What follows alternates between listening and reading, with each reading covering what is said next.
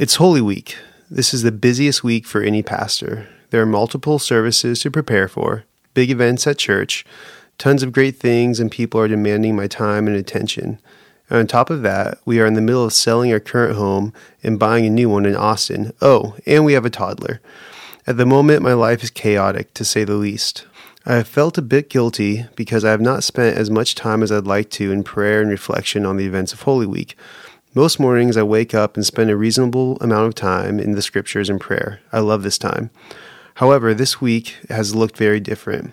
Once I wake up, my mind is flooded with to do lists of what we need to do to get done to list our house next week and what the title company needs from us so we can close this week. Then Soren comes barging into my office wanting to read Mustache Baby, and I still need to run through the songs for all the services I am leading this week and tighten up my last points for the various preaching I will be doing over the next several days.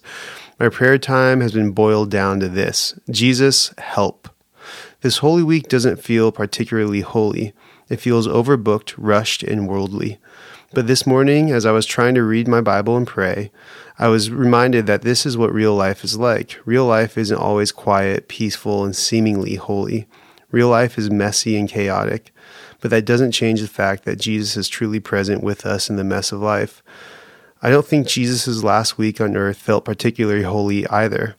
As he was betrayed and abandoned, falsely accused, and ultimately sentenced to death, I don't think he felt like life was as it should be. Yet he trusted that his Father in heaven was with him. Amidst the chaos of his last few days on earth, he still cried out to his Father and trusted that his Father was still with him and was active in his life. So cry out to God during this Holy Week and ask Him to meet you where you are at, even if the only prayer you can muster up is, Jesus, help.